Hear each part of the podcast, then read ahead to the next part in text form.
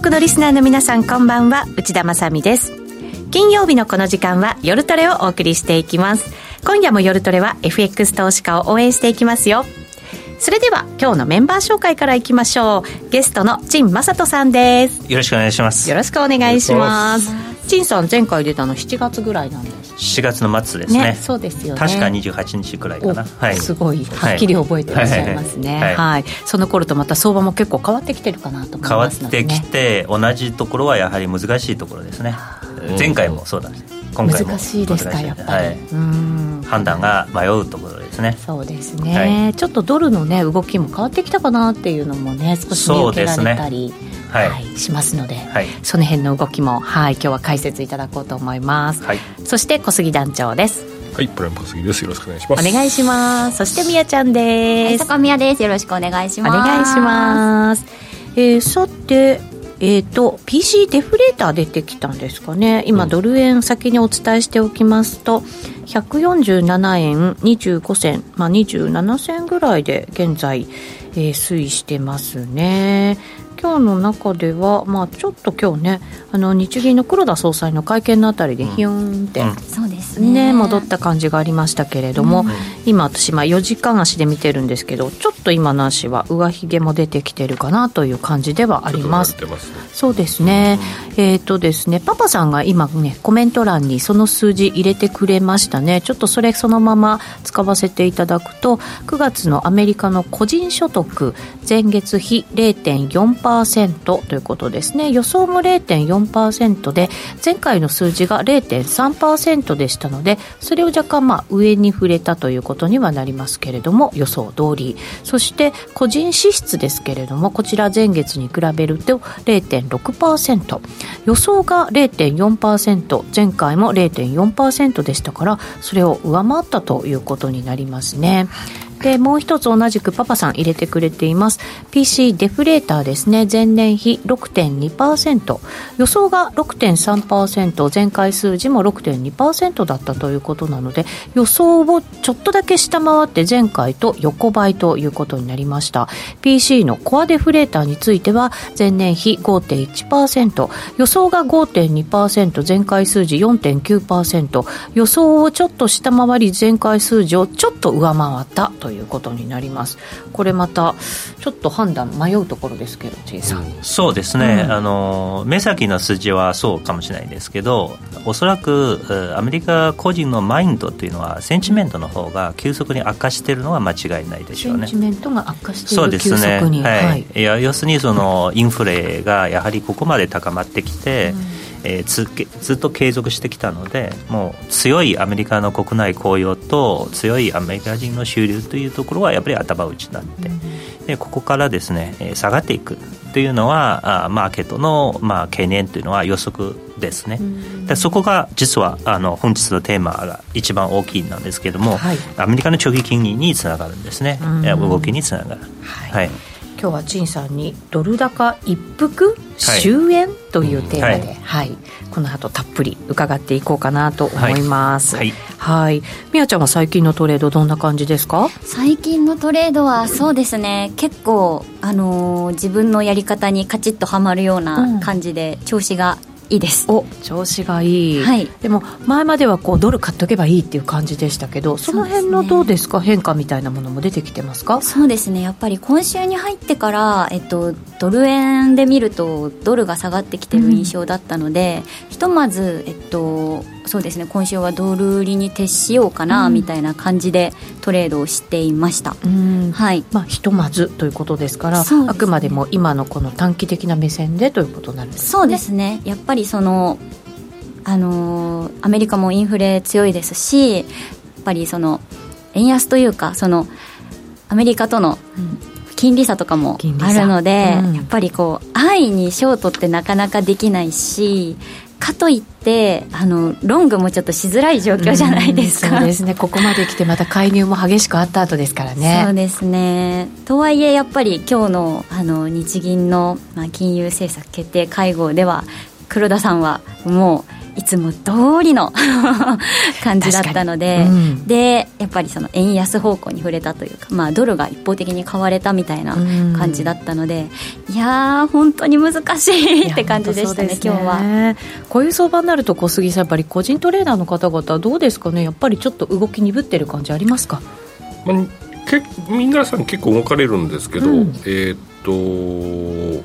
早くなるんじゃないですかね回転が。短期目線になってい短期目線になっていくっていう感じで、うん、長く持っているとどバンと持っていかれたり、うん、前介入で潰されたりしますんでね、そうですね、はい、じゃあこまめにこう利確をしながら積み上げていって、大きな損はしないように。っていうそうですね。ですね。最近ミセス渡辺さんのいわゆるポジションですが、あの非常に機敏であの非常に活発ですね。すね。昔一方的に逆張りというパターンはもうなくなってるんですね、皆さんもましたよね、えー、ちゃんとトレンドに乗っていくべきそうですね。だんだんこうトレーダーっぽくなってきましたね。あの統計各社の統計見ると。そうですか、うんうん、はい。後ほどそんなお話もね伺っていきましょう、えー、皆さんからはすでにチャットにコメントたくさんいただいております。この番組 YouTube ライブでも同時配信していましてチャットがありますので皆さんのご意見ご感想そしてトレード結果などもお寄せいただければと思います。それでは今夜も夜トレ進めていきましょう。この番組は真面目に FX FX プライム by GMO の提供でお送りしますお聞きの放送はラジオ日経です。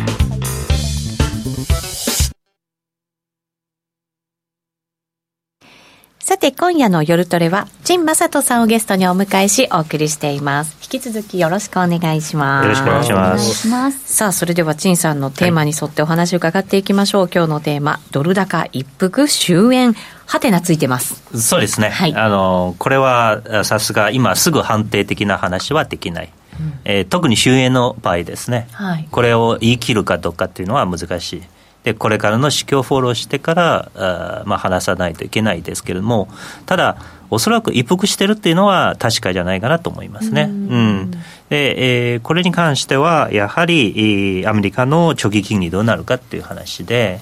えー、長期金利が一時期その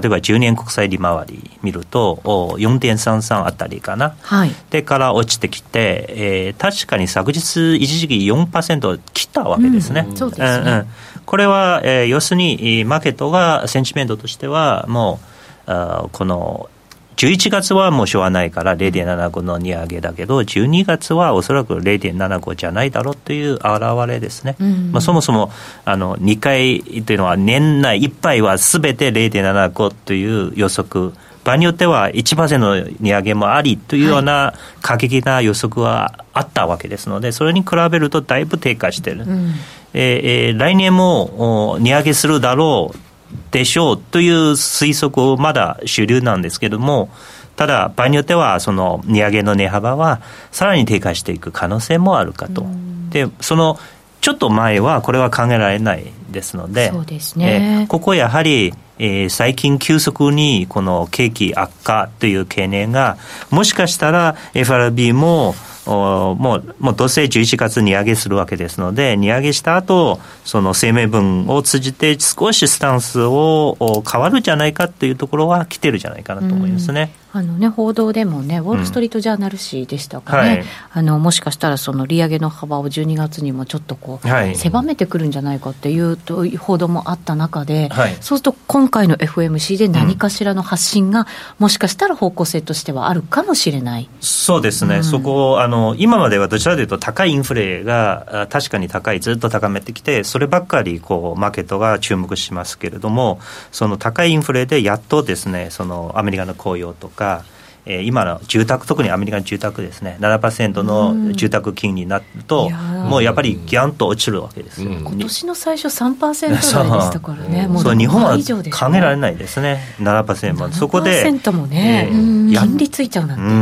ん、やっと個人のそのマインドというのは、えーまあ、悪化するのことを FRB も懸念し始めてるじゃないかなと思うんです、うん、これまではね景気の悪化はもう致し方ないっていうね、うん、姿勢でしたけどそうは言えなくなってきてる。そうそこは配慮をしないといけないことになってるじゃないかなと思いますね、うん、で実はあのちょっと自分のことなんですけどうちの家内の妹さんがカナダにいるんですね、はい、で最近は実はあの日本に来てます。あ、そうなんですか。うち、でえっ、ー、と日曜遊びに来てるけど、はい、あの旅行で？えっ、ー、と息子さんがあの日本の大学通っ、うん、あ大学院通ってそこでまあマンション買って、はい、えー、住んでますけれども、うん、そのカナダはまあアメリカとはちょっと違うんですけども似てるような状況で、うん、で彼たちの話によるともうとんでもないインフレですね、はい、しかも強制的にその例えば出前でも20%のチップが強制的にかかる。かかるわけ。20%そう。あの外に出るともう昔に比べるともう15%が値上げしてそのプラス20%か場合によっては30%のチップが強制的に供給されてもうとってもカナダのはその収入に対してその支出の方がもう圧倒する一方で、みんな冷え込んでるっていうのはもう多分アメリカも一緒だろうという話しました。でそうなると、はい、やはり、えー、インフレ、インフレといって、まあ、実際は原油も下げてるし、うん、あれインフレ、おそらく沈下するだろうというところで、うん、FRB はやはり、その今のようにガンガン値上げばかりにはなならないんじゃないかなという懸念が今、強いですね。そのカナダの話も出ましたけど、うん、カナダもそうですし、オーストラリアもなんとなく利上げちょっと終わりに近づいてるかなみたいな感じにもなってきてます、ね、オーストラリアも友達遊びに行ったら、やっぱりすごいと、物価の高さにびっくりしますね。えー、普通にのまずい、ままずくはない、オーストラリアコーヒー美味しいと思うけど、まあ、普通のコーヒーでも2000円、日本円で2000円超えてますね。はい、すごい、はい、飲めない、はい、無理なんですけど。そう、そのドドルみたいなさ。ドトールみたいな感じみたいな感じの2000円。ドトール十分美味しいんですけどね。十分美味しいだけど美味しいですけどでも2000円払ってちょっと高すぎちゃいますよね。ドトールで2000円って考えたらちょっと震えますね。そうですよ、そのような。あのなんとかドッグとかも食べても2000円にもならないわけじゃないですか。まあいくらすんねんって話ですよね。そこやっぱりす,、えすごいですね。これは共通してると。で、えー昨日ですか、このアメリカのあいわゆるガファムのビッグえー、テックっていう大手 IT とかね、はい、それ総崩れじゃないですか。決算がね決算がね。で、はい、そこまで私が、この材料だからこそ悪い材料だからこそ好材料と思ってます、うん、つまりこの個別株は落ちるんですけども、うん、アメリカ株は全体的には底入れ近いじゃないかなと考えてます。そうですか。はい。えこれが FRB の利上げ姿勢には影響してくるから、で利上げのスピードさえ緩和されてくれたらアメリカ株はもう底入れという段階に入っていく。株の方はそうすると金利がもう、えっと、終わり、その金利を上昇させるのが終わりに近づいてるから、なんとなく反発の雰囲気が出てくるってことなんですか、ね、まだね、終わりの見える段階ではないけど、はい、あの昔想定してる早い大幅の利上げのスピードさえ緩和してくれれば、うんもうあのこの今年以来のこんなに大幅の下落したアメリカ株はもう売られすぎというところで買われるだろうというのは私の考え方なんですね。だからこそドル高も一服するだろうという同じロジックです。なるほど、はい、なるほど、はい、まあ本当にそうなるのかどうなのかね。これから見定めていかなきゃいけないわけですけど、はい、はい、そうですね、はい、それはフォローしていかないといけないですが、はい、えっと、テクニカル上ですね、テクニカル上のサインが若干は鮮明になってきたかなというのは本日話したいメインの部分ですね。はいわ、はい、かりました。はい。はい、で、えー、まずその10年国債利回りですか。うん、うん、で見ていきます。はい。えー、まあこれはちょっとあのちょっと強引的なところもあるんですが、これ週足なんですけれどもこの安値から今までですねこの利回り、えー、要するにインフレに対応するようなあ利上げですねずっと継続してきたんですけど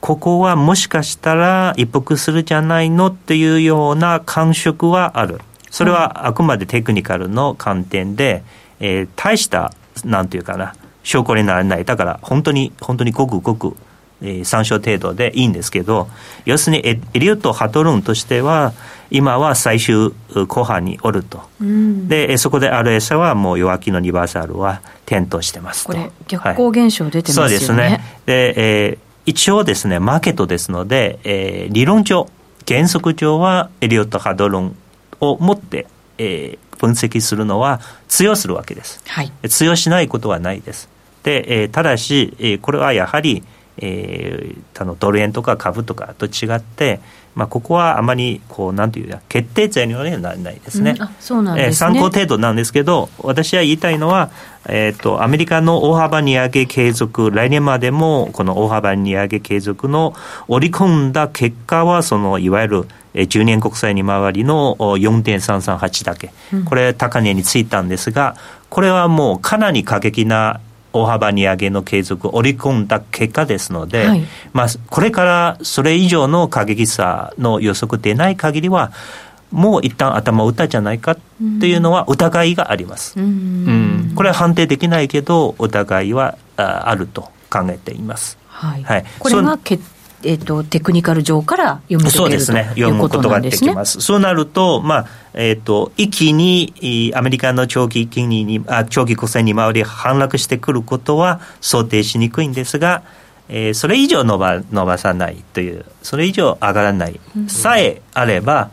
株にとしては、アメリカ株、日本株にとしてはもちろんプラスで、えー、ドル高にとしては、えーとまあ、抑制する。要素としては貸してくる。というのは、まあ、本日の見方ですね、はい、確かにね、ドル、その利回りをずっと見ながらね、はい、上がってきた側面というのはありますもんね。そうですね、そうですね。でそこから、まあ、まずその全体条件として、えー、次は見るのはやはり日銀の海流がもたらした、はい、えー、ドル円の話ですね、うん。うん、3度目の正直って書いてありそうですね。3度目の正直。3度目かなというところで、はい、えー、1回目は9月の22日、うん、で2回目大規模のは、えー、10月21日、うん、で、えー、実は24日の月曜日ももしかしたら改良あったんじゃないか。朝の時間帯ですか？そうですね、はい、えー、やっぱ値幅大きかったので1円超えたので、はい、私も改良あったと思います、うん、まあ、この間は何回もね、あったけどそれはまだ分かんない。そうですね、えー、そこは分かんないです、ね、分かんない。ただ、少なくとも3回目はあったというふうに持って、まあ、3度目の将棋というタイマーをあのついてますけれども、まあ、ここでは、まあ、もちろんエリオット・ハドロンもあるんですが、ここで言いたいのはですね、これ、アメリカの長期金利の頭打ち感と相まって、え実は日銀の介入は、タイミングは良かったんですね。すごく良かったんじゃないですか、うん、そうですね。だからうまかった。で、えー、日銀介入自身がドル円の上昇は止めることはできないですけれども、タイミングが良かった。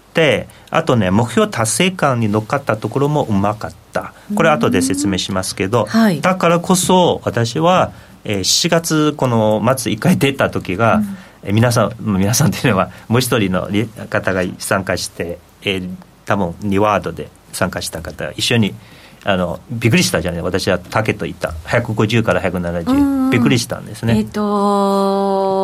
ノーディノーディそうですそうです。ノーディさん。ですねノーディさん、はい、そうのみんなびっくりして、うんうん、でも今から見ると150ってもう突破したじゃないですか、そうなんですね,、うんね。152円まで。そう、うん、でも4月の末まではまだびっくりするような、はい、ねそうでしたね、うん。うん、そうですよね。あの頃150円ってなかなかね、みんな言ってなかった水準でもありますよね、うん、そうそうですねだから、えーと、逆に言うと私は、まあ、正式じゃないけど一旦170の予測は撤回します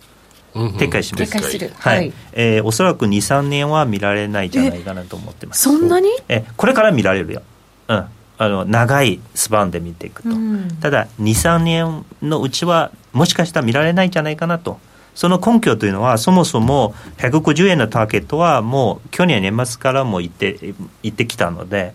えっと、ただしこれはあくまで来年2023年の話なんですね、はい、ずっと言ってきたのは。うんこんなに早く達成するのは私の想定よりははるかに超えたスピード、スピードが速かった。で、えー、一般論としてはこのスピードの達成と時間が、えー、比例比例しない場合は、えーと、このトレンドは伸ばしていくよりも短命に終わる可能性が大きいですね。一気にいっちゃったそうですそうです。だから170はもう当面お預かりして、うん、えー、今皆さんがもう150達成したから170達成するじゃないか。おそらくその、おそらくあの、あれですね、ミスター・エンさんもね、来年170、坂場、榊原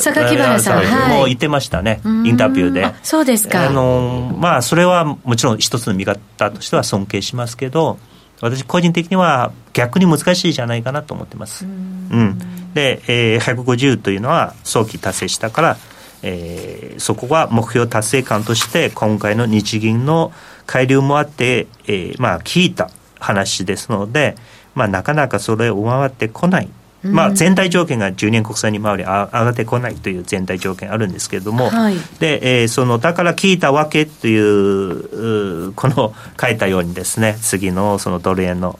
話。これはちょっと先週かな。先週の財のコラムで使ったチャートなんですが、うん、えー、なぜ152円かというと、えー、ドル円の史上最安値、つまり円の最高値は2011年ですね。はい。まあ、ここから2015年、アベノミクスあって、一気に上がったわけですから、うんね、これ、大体50円の値幅なんです。50円、はい、えで今回のドル円の起点というのは、あ直近というと、昨年年初の102円ですよ。102円の56銭あったり。50円か、えそうすると。で50円になるとちょうど152円だからだ日銀さんもこれを狙って乖離したじゃないかと思います、で、えー、そうなるとマーケットも納得するわけですよ、アメリカ金利も一旦頭打って低下してあれだ。で、えー、長期筋の目標達成感もある。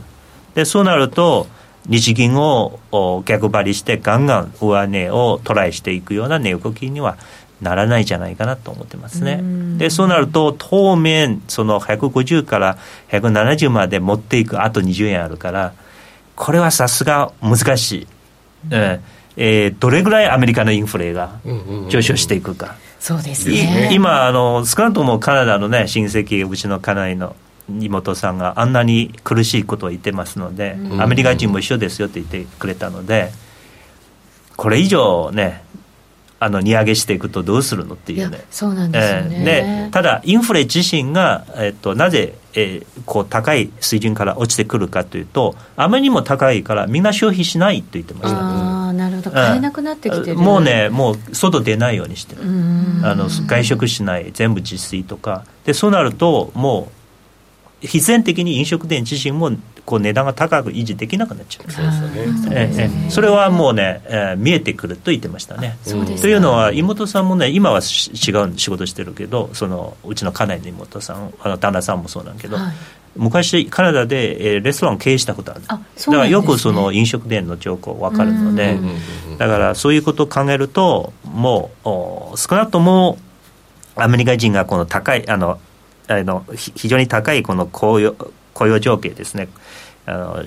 今、給料は高いわけですよ。そうですよね。だからね、消費それなりにまあできるっていうのは、ね、ただこれはさすがね、今まで来て、もう無理って言ってましたね。いくら給料が上がってても無理。そうですね、それで、えーと、さっき言ったように、アメリカのあガファムですか、えーと、ビッグテックの大手企業、はい、これがあの決算を歩くと、この一番給料がもらってる人がリストラされるだろうと。えー、えー、まあ、ツイッターもね、買収されて70%をクビと言って、まあ、CU クビしたね、うん、なんか言ってましたね。まあ、それは特殊の例かもしれないけど、えー、そのことは聞いてくるというのはもう見えてきますので、うん、えー、だからあ FRB はその今の通りに値上げはできない、まあ、本来その高いスピードでずっと上がっていくんですけどおそらくもう限界じゃないか。だから170は私は23年は見えないじゃないかなと思ってます。でも23年後はもしかしたらあるっていうのが若干怖さがあるんですけど、ね、中長期見ると必ずですね。ええ。あの170超えてもおかしくない。おお、うん、200とか。あり得る。まあ200まではねさすがちょっとまだ遠いですけど、うん、えー、そうそうねそれは理由としてはやっぱり国力とかそういうことになるんですか？いやあのこれはやはりですね国力よりも私の持論かもしれないですけどその円安は日本にとしてプラスだしそれはデフレ脱出の最もですね大きな証拠である、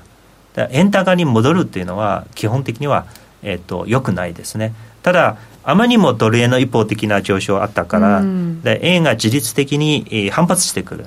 ただ逆戻りはしない、でそこが調整してからまた上がっていくでしょうね。なるほど、はい、だから長期的、超長期的に見ると、もうトレンドはやっぱりドル円は上方向そんなに超長じゃないでしょう。そうですか、うん、あまあ、2、3年っておっしゃいましたからね。2、3年で、あとはもう4年、5年で戻ってくるとか、そういう可能性は十分あるじゃないですかね。はい。そうですか、うん、だから今のうちロレックス買った方がいいです。あまだまだやまだ安いんですと。えっとね、相対的にまだ安いんですよってことですね。あだって10年前があの店の定価ですよ、うんうん、店の定価80万のものは今定価でも160万くらいになってる、うんうんうんえー、それはもう要するに毎年値上がりして、また円安あってでそれでも買えないですよ。買えないですよ。あのこの要するにからね。そう、うん、あのなんていう中古店しか買うできないですけどそれでもまた上がっていくんです、ね、えー、まだまだ資産価値上がるよっていうまあ、それは別にそのロレックスに限った話ではないですね。ねえー、マンションとかね。不動産ね。不動産ね。はい。都心の不動産も7年前比べると、一等地はもう3倍ですね。はい。はい。で、でも、昔は、うん、あの、私から見ると、日本は安すぎた。あ日本、あの、都心の一等地でも普通のサラリーマンは、ロンを組んで住めたいわけですよ。はい、これは恐ろしいあの正常じゃない。今から見ても正常じゃないし当時もおかしいと思ってた。へえ、はい、そうなんです、ね、このだってあの例えばニューヨークのマンハッタンね。あれはみんな大金持ちしか住めないじゃないですか、まあ、まあ確かにそうです。中国なんかもね。もうそう、ね、もちろん中国はもっとですねこういう感覚。中国人が格差はそのまま受け入れてるからね、うん、で、えー、日本人が社会主義だから普通のサラリーマンでも7年前が 社会主義だから。当然私は都心で住める住めないと文句言う。これは実は価格から見るととてもおかしい現象ですね。普通のサラリーマンなんで都心伊東地に住めるのっていうのはこれは明らかにマンションが安すぎということですね。だからやっと正常のところにところに戻ってきます。そうですか、日本人ってやっぱりこ、ね、海外と感覚違いますね。全然違う、うん、全然違うだって海外のだから土地がものすごい上がっちゃってて買えないってなると大変だなと思いますもんね。やっとね最近ね、うん、日本は国際感覚に近づいて虎ノ門は今建築中の一番一番いい部屋いくらと思うんですか？売れ売れたマンションで？マンション。普通に住むマンションで？あマンション。今建築の一番いいところ。まあ奥は超えるでしょうけどね。いやいやいや奥もちろん超える。4億。いやいやいやいや。分かった。30億。いやいやヒントあげましょう。でもともと噂では100億え？一番大きな部屋ですね。おそらくワンフロアかもしれないですけど詳細知らないけど。もともとは噂は100億で売り出すだろうという話で今制約した数字は、確か250億か280億。これはやっとマンハッタンに近づいてきた。はい。そうですか、はい、すごいですね。そこ野球できんじゃないですか。でこれはこれはいい現象ですようん、で、えー、私は庶民だけどそのもちろん一生これ買えないけどただ日本はこういうトップの富豪が住める場所できた自身がいいことと拍手した。いと、これはやっと日本はデフレがから脱出した最も大きな証拠なんですね。なるほど。だから郊外住んでもいいんですけど都心部は大金持ち住んでいっぱい税金が払った方が日本は反映するんですね。なるほどなるほど、うん、そういうことですね。だから円高には戻逆戻りは一番いただけないですね。あるいはデフレの円高。ええ、そうですね、はい、まだまだね日本ってデフレマインドある中での今物価高っていう感じがね私は指摘したいのは一番あのおおおかしいのはこの日本はダメダメと言ってる人が円安反対なんですよ。ダメだね言ってる、君言ってるでしょ、日本ダメダメ。なぜ日本の円が安くならないで、それ言うのっていうのは、ダメダメなら円が安くなるじゃないですか。ダメダメ言いながら円が高くなってほしいっていうのは、すごい矛盾してるんですね。確かに。なるほどね。いや、日本はこれから良くなる、日本はあの世界ナンバーワンになるっていう話ならわかるよ。うん、うん。円が高くなる。全くロジックが矛盾してます、うん、でも円安を力にしてバネにして日本これからね。だめだめだったらもう円安は当たり前や、うん、うん、まあ確かにそうですね。むしろダメダメの時が円高だから日本はさらにダブル禁止でずっと苦しんできた歴史あったんですね。それが今ね大きく変わろうとしてきてるわけです、ね、私も最初あの一時期その黒田さんやることは理解しなかったんです。ある意味では反対したんですけどもう最近はもうなって黒田さんは歴史に名前を刻まれる人物じゃないかなと思いますね。はい、正しいなるほど、えー、えー、正しい。徹底的に日本はデフレ環境完全に脱出までは緩和する、うん、これしかない日本は、うん。うん、ようやくそのチャンスというかきっかけが来たっていうことなんですねそうですね。そうすると、うん、こここはかやめるとでは日本は出口じゃないですね、えー、まあね昔で言うと鎖国してたところに黒船が来る感じですもんね、まあ、そうですね、うん、うん確かに分かりました、はい、お知らせを挟んで、はい、まだまだ陳さんにお話を伺っていきます、はい FX や商品 CFD を始めるなら FX プライム by GMO 米ドル円などはもちろん原油や金も人気のスマホアプリで瞬時に取引。トレードに役立つ分析情報やセミナーに加えて、お得なキャンペーンも随時開催。今なら選べる CFD リリースキャンペーンを実施中です。FX も商品 CFD も、そして自動売買やバイナリーオプションも、やっぱりプライムで決まり。株式会社 FX プライムバイ GMO は関東財務局長金賞第259号の金融商品取引業者及び商品先物取引業者です。当社で取り扱う各金融商品は価格の変動等により損害を被るリスクがあり、え投資元本は保証されません。商品ごとに手数料等及びリスクは異なりますので、当該商品等の契約締結前交付書面などを熟読、ご理解いただいた上で、ご自身の判断と責任にて、責任において事故の計算により取引を行ってください。お聞きの放送は、ラジオ日経です。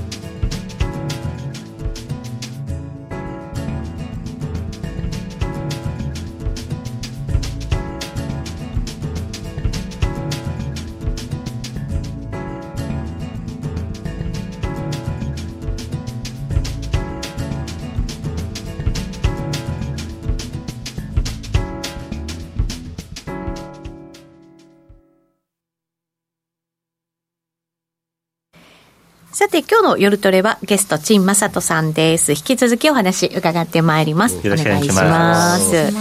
ー、と、コメントにですね、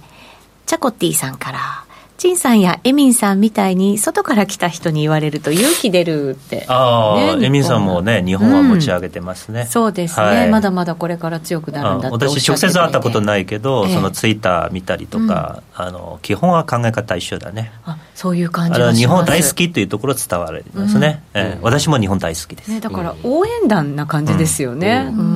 私は日本聞かしてやっぱり良かったと思ってます。あそうですか。はい、そうなんですね、はいそれは一回も公開したことないです、はい。まあ、基本は日本人が大好きだからね、内田さん大好き。ありがとうございます。私も小さん大好きです。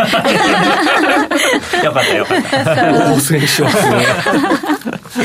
陳さんすごい人気で今日もねコメントたくさん入ってるんですよね。後ほどね質問なども、はい、はい、皆さんから頂いていこうかなと思いますけど、はい、中国もね一体これからどうなっていくのかっていう香港株ずいぶん下げてますからね。中国も毛沢時代毛沢東時代に逆戻りしたんですね。共産党大会終わってねだから株を売られたんですね。もう中国で投資する価値自身が壊れてます、ですからあ、まあ、これからはおそらくですね非常に難しい局面に行って私がずっと言ってるのは中国これから北朝鮮化になっていく独裁、うん、あの友達と冗談半分言ってますけど君たちこれからね23年のうちにこの習近平のバッジつけなきゃいけないよと、風呂に入る時も外せないよと言ってる。あ昔そういうバッジありましたよね。毛沢東の時あった、ね、ありましたよね。あった。うんえ中国の方もじゃつけてたんですか？みんなつけてました。へえそうなんですね。そうあの私はこの毛沢東バッジのコレクション持ってる いっぱいいろんなもの。えいろんなものっていうといろんな表情があるとか？いろんな大きさ形？重さ形で重いのはすごい重いんですよ。バッチでつけれない、つけつけたらもう服壊れちゃう。つけたらあの北北朝鮮の将軍みたいにこう全こうそういう感じまあその時があったんですああったんです、ね、あったんですうん当にちょっとなんかね過去に戻っていく感じがね、うん、あの会見とかからもしかも中国厄介のは今テクニカがすごい進歩して、だから全て国民が監視することはハイテクなんですよ。でみんな携帯のそのいわゆる健康あのコロナが合ってるかとこう黄色とか、えー、と赤とか、えー、と緑とかそういう管理されてますので、えー、例えば私はもう仕事したくないえーまあ、国に言うことは全く聞かない。そうなると毎日家でゲームする。でこういうのは黄色になるかもしれない。黄色になったなると、はい、外買い物大きなショッピングモールに入れないしあの地下鉄乗れないとか。そういうすべて一人一人が管理できるわけです。ある意味だからコロナがにかかってなかったとしても陽性みたいな感じそういうことですね。だからこれを今がおそらく利用しようとしてます。これは発達してるから、で、えー、どこに行ったやどこで食べたかすべてデータいちいちねすべて分かる。うん。これ恐ろしい監視社会ですよ、はい。うん、しかも今あれでしょ？少子化少子化になってこれもねコントロールできるんですよ。夫婦が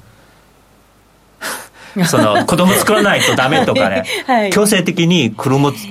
子供作るっていう時間をこう分かるわけですよこういうここまでコントロールはできる。それは決して冗談じゃない。現実リアルな話。恐ろしいなんです。確かに。だからさっき私言った日本になってよかったという意味が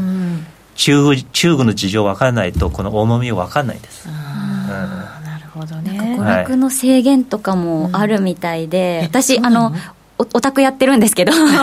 あのゲームとかゲームとかアニメとかすごい大好きなんですけど あのやっぱりそのなんだろうなあの今バーチャルの YouTuber さん、まあ、バーチャル YouTuber っていうのが流行ってて、であのそれにのめり込む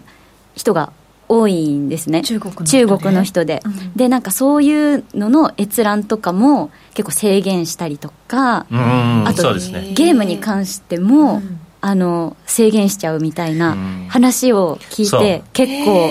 衝撃を受けましたね。その台湾の台湾の旗出るとまたダメとかね、うん、すぐダメとか、ね、もうでもね台湾有事っていう面でもねやっぱり。台湾有事はもうそのあるかないか問題もうなくなるんですね。必ずあるんですけど、いつなるかっていう問題、うん、あとどうやるか。そう。えっと台湾もし侵攻できたら次は沖縄私は持ってます。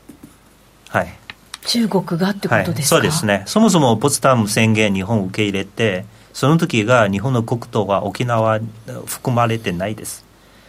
だから中国はおそらく台湾を抑えてからそれを持ち出すんです、うそうなると日本は実は答えは難しいんですね。うん、えー、そういうことですね。うん。まあ、そもそも台湾侵攻できたら日本は沖縄守れるかどうか私個人的にも非常に疑問なんですね、うん、その、うんちょっと軍事オタクの視点から言うとね、うん、えー、まあ、軍事オタクじゃないけど、はい。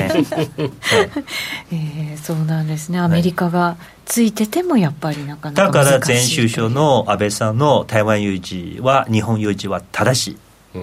はい、台湾を守らないと日本の将来はないですね。うん。なるほどね、はいわ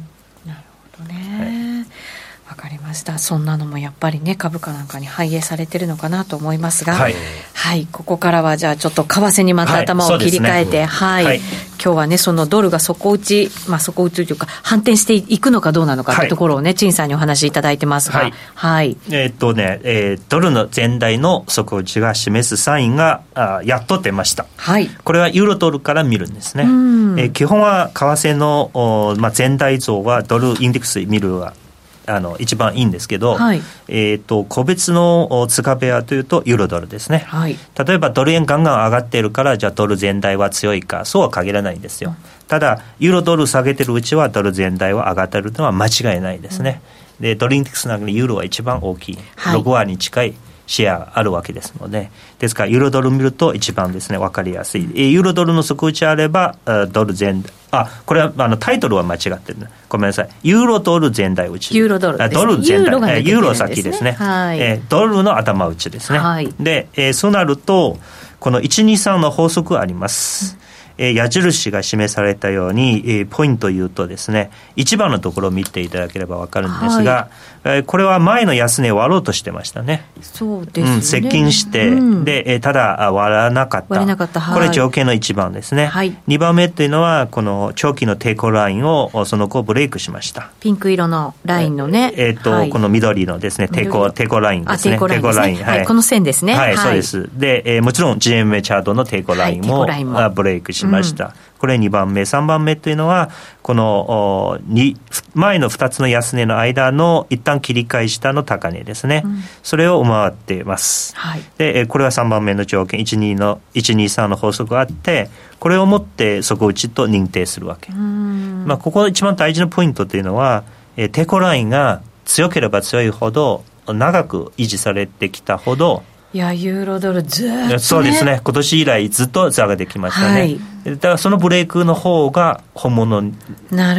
なりやすい。で、えー、この条件見るとまあ底打ち、えー、ユーロの底打ち、ドルの頭打ちが、はい、一旦確認できたんじゃないかなっていう話なんですね。はい、もちろん GMA チャートでいうと、まあ、短期線と長期線のこれからですね、これからゴールデンクロス形成していく可能性も高まりつつある状況におると。そうすると、ね、抜けてくれると本当にちょっとね、安心しますよね。そうですね。そうですね。で、まあ、おそらくこれからなんですけど、時間はおそらくかかる。こんなに大方のベアトレンド、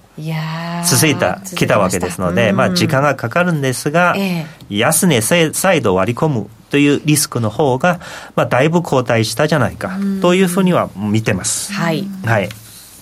そして次が次。ポンド。えそうですね。えっ、とよくねあの一般の人が円安円安騒ぐじゃないですか。私は分かんないけどイギリスにおる親戚がね私いるんですけどね。いろんなところに親戚がね。チャチャニーズと先生がそうですよね。ただね、全然連絡取ってないから、もう、もう分かんない。今何してるか。もう全然分かんない。本当はそこ聞きたいんですね。ねイギリス人は日本人みたいに、このポンド安に文句言ってるかどうかと聞きたいんですよ。お、うん、どうなんでしょう、ね、だってポンドはものすごいですよ。史上最安値ですよ。本当下げました、ね、史上最安値というのは、71年から為替マーケット、まあ、変動制になった。私71年生まれですけど、そこで考えると、えー、日本でいうとね、円安どのくらいかというと、360円以上ですよ。戦後360円からスタートして、はい、71年357だから大体似てるようなですね、うん、360までの円安でイギリス人がどういうくらいどのくらい文句言ってるかというのは聞きたいの生の感覚。そうですね。でもどのぐらいパニックかね、利上げもしてましたけどね、うん、で、うん、おそらく日本にほどパニックになってないんじゃないかなと思っています。介入もそんな話も聞きませんしね。全くしなかったんですね。吉子、さんはそんな話はしなかったですけどそうですか。やっぱりあの、えー、っとご飯が食べられない人がどんどん増えてるっていう話はしてましたね、うん、生活がどんどん苦しくなってきてるのも明らかだと、うん。まあ、そこはちょっと聞きたいか、まあ、その親戚がもう全然連絡取れてないのでもう結構時間何何年か十何年以上取ってないから今更聞けないけど本当は一番ここの辺が興味津々で聞きたいんです。で、えー、言いたいのは史上最安値円安のレベルというと360円超えた円安にもかかわらずイギリスは介入しなかった。ですね。はい、で、えそして回復したんですね。前の首相は確かにえー、トラストトラスさんですが、はい、女性もすぐ終わって今のインド系の、はい、えー、スナックさん、えー、スナックさんはあれエリートですねはい、えー、そうなんですよね。あのしかもあれですね。家内は超金持ちですね。奥様。そうなんですか。超超金持ち。ええー、知らなかったですそれ。そうもう超富豪で、あの夫婦の総資産が、えー、あのイギリス女王よりは多いと言われて。何百億とか何千億えっと 7, 7, 7億ポンドか。7億ポンド 7, 7点何、まあ、8億近いポンドを持ってる、えー、で、ね、あのイギリス女王は大体5億未満ですよ。超えてますね、うん。なんかゴールドマン・サックスにいたとかね、そういう話は聞いたんですけど。そこであの、やはり議員参加して、だから私、家内に文句言ってました、このニュース聞いたら。なんと。あんたは金持ってないから、私、今だに庶民ですよ。奥さんに言ったんですか？言ったんです。本当はあの議員とかね。あの奥さんもなんだかね。誤解したのかせめてあのねカバンね提供してくれて欲しかったんですね。カバンですか？うんカバン。カバン？お金ですね。支援支援支援資金ですね、えーまあそれ冗談なんですけど。すいません。すいません。ちょっとよくわからなかった。まあそういうことでポンドは改良しなくても、はい、えー、大きく回復して今123の法則で見るとですね私はあのポンドのこのバンと落ちてですねポンドの資産が非常に魅力的になって皆さん買ったんじゃないかなと思うんですけど、うんはい、いずれにしてもこの123の総則で、えー、見るとですね、えー、もう少しで完成しているところです。そうですね。この抵抗ライン抜けてくればね、うん、で、えー、こんなに暴落してまあ、右肩回復果たしたじゃないですか、うん、これを考えると、もうポンド危機が去ったというのは判断していいです。あそうですか、ええ、もう売って儲かる時期じゃなくなったよと、ね、いうことですね。で、えかつ、このスナックさんの、まあ、恩恵家の運営ですね、頭いい人だから、はい、うまく運営して来られるでしょうと。うん、で、えー、そこで、やはり、ポンドが売られすぎた分、戻りも余地が大きいと考えてます。うん。でこれは実はですね、えー、次のページにつながってます。はいえーまあ、要するにドル反落してくるでしょうという話なんですね、どうせ一服したから。うん、ただし、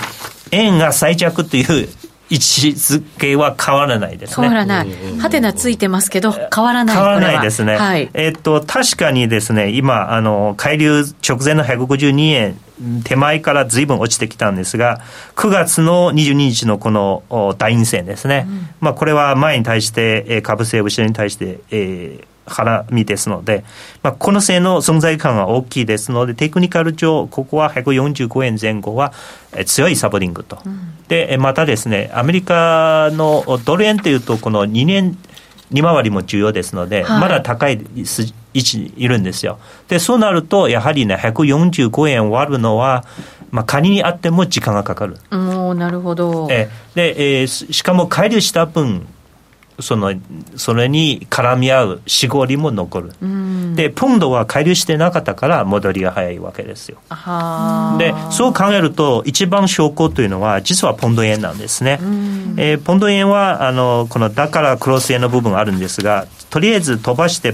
ポンド円の部分を見ていきましょう。はい10ページですね。そうですね、これを見ていくと分かるようにえっと、確かにポンドの急落、フラッシュ、クラッシュあって、えー、急落したんですが、えー、この史上最安値を更新したポンドは、たちまち右肩回復して、大円では高値更新してるんですよ。本当だ。年初来の。よ、いい戻りですね。うん。で、それを考えると、最弱な位置づけ円というのは、おそらく誰でも納得できると思います。そうか。うん、逆にその、暴落、フラッシュ、クラッシュの時が、あここで安値を拾った人は、もう超ラッキーで、もう維持するべきなんですね。えー、でこれからポンド円が上がる方向は、えー、まだ上がる、えー、上がる方向は私はあ、まあ、信じてますし、えー、さらに上値余地が大きいということを、まあ、今回主張したいんですね。なるほほど、はい、ちょっとなんか介入が続いたので、なんとなくクロス円ももうちょっとやめとこうかなみたいな気分になってたんですけど、まあ、確かにこのボラディリは怖すぎる、ね、そうなんですよね、怖すぎる、はいで、えしかも安値で拾った人がメリットというのは毎日スワップ金利がいや入ってきますよ、はい、はい、だから私は勇気絞って少しは拾いました、ね、これだけスワップつくと今度逆に売りにくくなっちゃいますしね。でね。たとえなんかこう短期で売ったとしても長く持てないですもんね。そうですね。ねで、えー、これが考えるとクロス円がえー、まあ、上値トライ。そして、えー、逆戻してユーロ円も同じ理屈ですね。はい。ユーロ円もで、えー、例えばドル円はあ、ドル全体がまだ上がるであれば、まあ、ドル円は上がるでしょう、うん、でドル円ドル全体が一旦頭を打って調整してくれば、まあ、ユーロ円がより上がるというような理屈であります。で細かいそのプライスアクションの話は省いて、まあ、1番、2番って書いてますけど、まあ、要するに言いたいのは、高値更新しているクロス円の方がさらに上昇していける、そして上値余地あるということは、まあ、今回申し上げたいんですね。はい、なるほど。これ円が最弱っていうのは、やっぱりそれは金融政策の違いっていうことなんですそうですね、黒田さんは今回、本日もね、関与は維持と言ってますので、少なくとも来年、辞任するまで、辞任というのは任期満了するまでですね、すね。はい、私、個人的には続投してほしいけどね。もう長くね、はい、そうですね、もうちょっとでところで。かなりなんか見ると白髪も随分増えて ね苦労されたんだなっていうのはなんとなく分かりますけど、まあ、そんなにパッシングされるとね苦労するでしょう、うん、ただあの日本のためにねもうちょっと頑張っていただきたいなと思います、一番怖いのはやっぱりその全く反対路線のね、思想を持っている総裁さんが誕生それで、えー、この17年の努力がまた泡になってそれは一番いいけないですね。まあおそらくそれはならないでしょう。うん。これ今今日クロス円の話も聞きましたけどちょっとなんかこうオーストラリアにしてもカナダにしてもなんとなく金利上げるのがこう打ち止め感みたいなものがなんとなく匂わせてますけど、それでもやっぱりクロス円そうですね。5ドル5ドル円カナダディア円は同じですね、うんえー、出遅れる5ドル円の方がまだ高値更新してないから、はい、私は高値年内の年初来の高値更新はあの有力視というのは当たり前と思ってます。はい、ということは、ここから狙狙うんだとすると、戻りきってないものを狙った方がいいってことですか？あの仮にですね、はい、仮にその選択しかできないであれば、私はリードしたクロス円の方を選ぶ。なるほど。出遅れ強い,、え強い方、出遅れよりもリードした方。だからリードしてるユーロ円とポンド円を例として挙げたのはそのわけです。なるほど、はいはい、為替って面白いですよね、そういう意味では、高値を追っていくっていうか、強いものがやっぱり強いっていう、なんかことになりますよね。そうですね、えー、特にポンドね、こういういわゆるフラッシュクラッシュの指令があったわけですので、はい、まあ、ここはもう波乱があって、って高値更新できたわけですので、よりですね上値余地が大きいというふうには思ってます、ね、安値売ってる人がいるから間違いなく、高値超えてくると切ってきますもんね。そうですね。そうですね。そうすると拍車がね、そうですね。かかりやすくて、まあポンド自身は大変だったので、えっ、ー、とイギリスの年金ね。だいぶ損失したと言われてますので。まだまだなんかね、それだちょっと簡単には収まらないんじゃないのって見る向きもありますけど、はい、それでも為替の動き見ると、うん、なんかね、変わってきてるんですね。もう私、聞いた話、やっぱりアラビア富豪が競ってあのイギリスの資産が交流するという話聞きますね。ロンドンのマンション、えーと、不動産が世界で一番利上げあのパフォーマンスいいんですよ、キャピタルゲイン。へそうなんですロンドンの豪邸ですか？一番値上がりあ安定した値上がりしてなんかこういうちょっと経済厳しくなってきてる中で、うん、どうなのって思ってましたけどそのずっとやっぱりその金融の街にお金が集まり続けるのってどうなのって思ってましたけど、そんなことないんですね。ねやっぱこう、こんなに安くなるアメリカもそうなんですね。アメリカ企業がイギリスの資産買収したり、企業買収したりは、もう絶好のチャンスですね。えー、そうなんですね。だって円安360超えたら、もうこれこそ、この、なんていう、今言われてる中国人が日本のマンション買うじゃないですか。360になったらもう本当に全部買われちゃうんですね。そういう、そういうことじゃないですかな。そね、それならないように皆さんが今のうちマンション買った方がいいですよ。むしろ高,、ね、そう高くなってから中国人に売った方がいいですね。はい。まあ日本だとまだローン金利も上がってませんからね、それほどね。そうですね。ね。うんえっ、ー、とドリームトゥルーさんからポンド円を GMMA で見ていますが週足は勢いが良すぎてやはり GMMA は冷やしくらいがいいのでしょうかというコメント来ましたけど、えっとまあ、ポンド円ね最近の値動きがちょっとオーバーだから、うん、いやちょっと上にも下にも激しいから。そうそうそこはやはり移動平均線がどうしても出遅れてますね。だから週足はもうのんびりすぎてもちろん できないです。測れないです。ただこれはあくまで一時期ですね。もう特殊私も経験したことない。私はポンドは史上最安値更新は思ってなかった、うん、全然思ってなかった。そこまでいくとは？思ってなかった。うん。だってねこんなに急落っていうのは大英帝国こんなに弱くないやびっくりしました。だから為替はイコール国力っていう話は違うんですね。国の力は為替とは実はそんなに皆さん思ったほど関係してない、えええ結構ね情報番組なんか見てるとね、はい、今の円安を結構皆さんなんかこう国力だっていうふうなことを言ったりもしますけど、うん、そうじゃないんだと、うん、むしろデフレ時の円高は不評に評価されて、うん、えー、日本のまあ弱い競争力さらにピンチ上げたっていうデメリットの方が大きいですね。うんジェイドさんから国民が円安を叩き始めているのが気になりますというコメントありましたけど叩いてる場合じゃないんですね、うん、もう例えば150とか170の話あったじゃないですか。170いってば、はい、日本の企業はやっぱり中国の生産をやめてシフト改良してくるじゃないですかね。そうですよね、うん、うん、一部そういう動き出てますもんね。そう一部ですでに出てますね。そうですね。はい、えー、どんどん国内回帰して昔みたいな輸出大国になりゃいいべ。うん、でもそういう時代には多分逆戻りは難しい。そこまでは、そこまでは。やはりこう労働生産率を上げてこう、まあ、またロレックスの話なんだけどそういう、えっと、量で勝負じゃなくて利益で勝負。テスラもそうなんですけど、うんはい、でトヨタさんが多分ね5%の利益と言われてますね。でもテスラさんになるともうね30とか40これぐらいレベル。そんなに違うんですね。だからあの一時期株価がものすごい超えたんですね、うん、だからあのそういう方向にシフトしないとね、えー、もう昔の製造業のイメージのままでは勝てないでしょうね。薄利多売みたいな、まあ、例えば中国はこうね下げ始めたとしても東南アジアがこれから追ってきます、インドで追ってきますので、はい、えー、日本はそういう時代も過ぎてました、えー国内回帰ね工事工場を戻してるなんか資生堂なんかもそうですけど、うん、でもやっぱりブランドこう絞ってあのブランド力高いものを国内で作ってっていうふうにしてますもんね、そういえばね。まだね日本はこう、ブランド力をつけて思い切って値上がりするのは非常に判断できない経営者多いんですね。はい、はい。今回はでもね値上げ当然みたいな雰囲気にはね少しずつなりましたからこれはねやっぱりちょっと追い風にしていかなきゃいけないのかもしれませんけど、そうですね、まあ、この辺はヨーロッパの企業はうまいですね。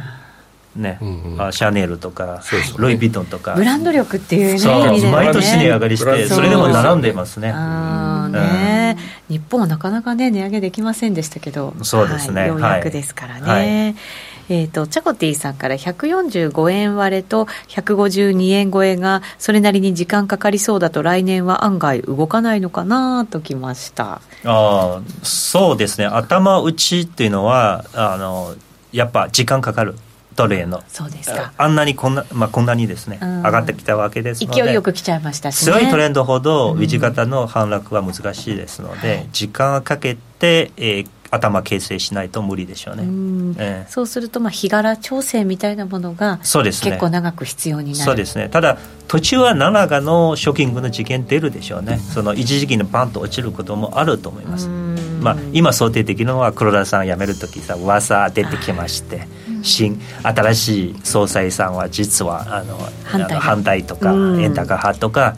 禁止する政策を取っていきますよという噂必ず出るんですね、想定できる、はい、そこであのみ皆さんがこう投機的なそうですね、まあ、ストップストップ借りもあって、はい、延長配信でまた伺っていこうかなと思います、はい。はい、ラジオの前の皆さんとはまた来週お耳にかかります。この番組は真面目に FXFX プライム by GMO の提供でお送りしました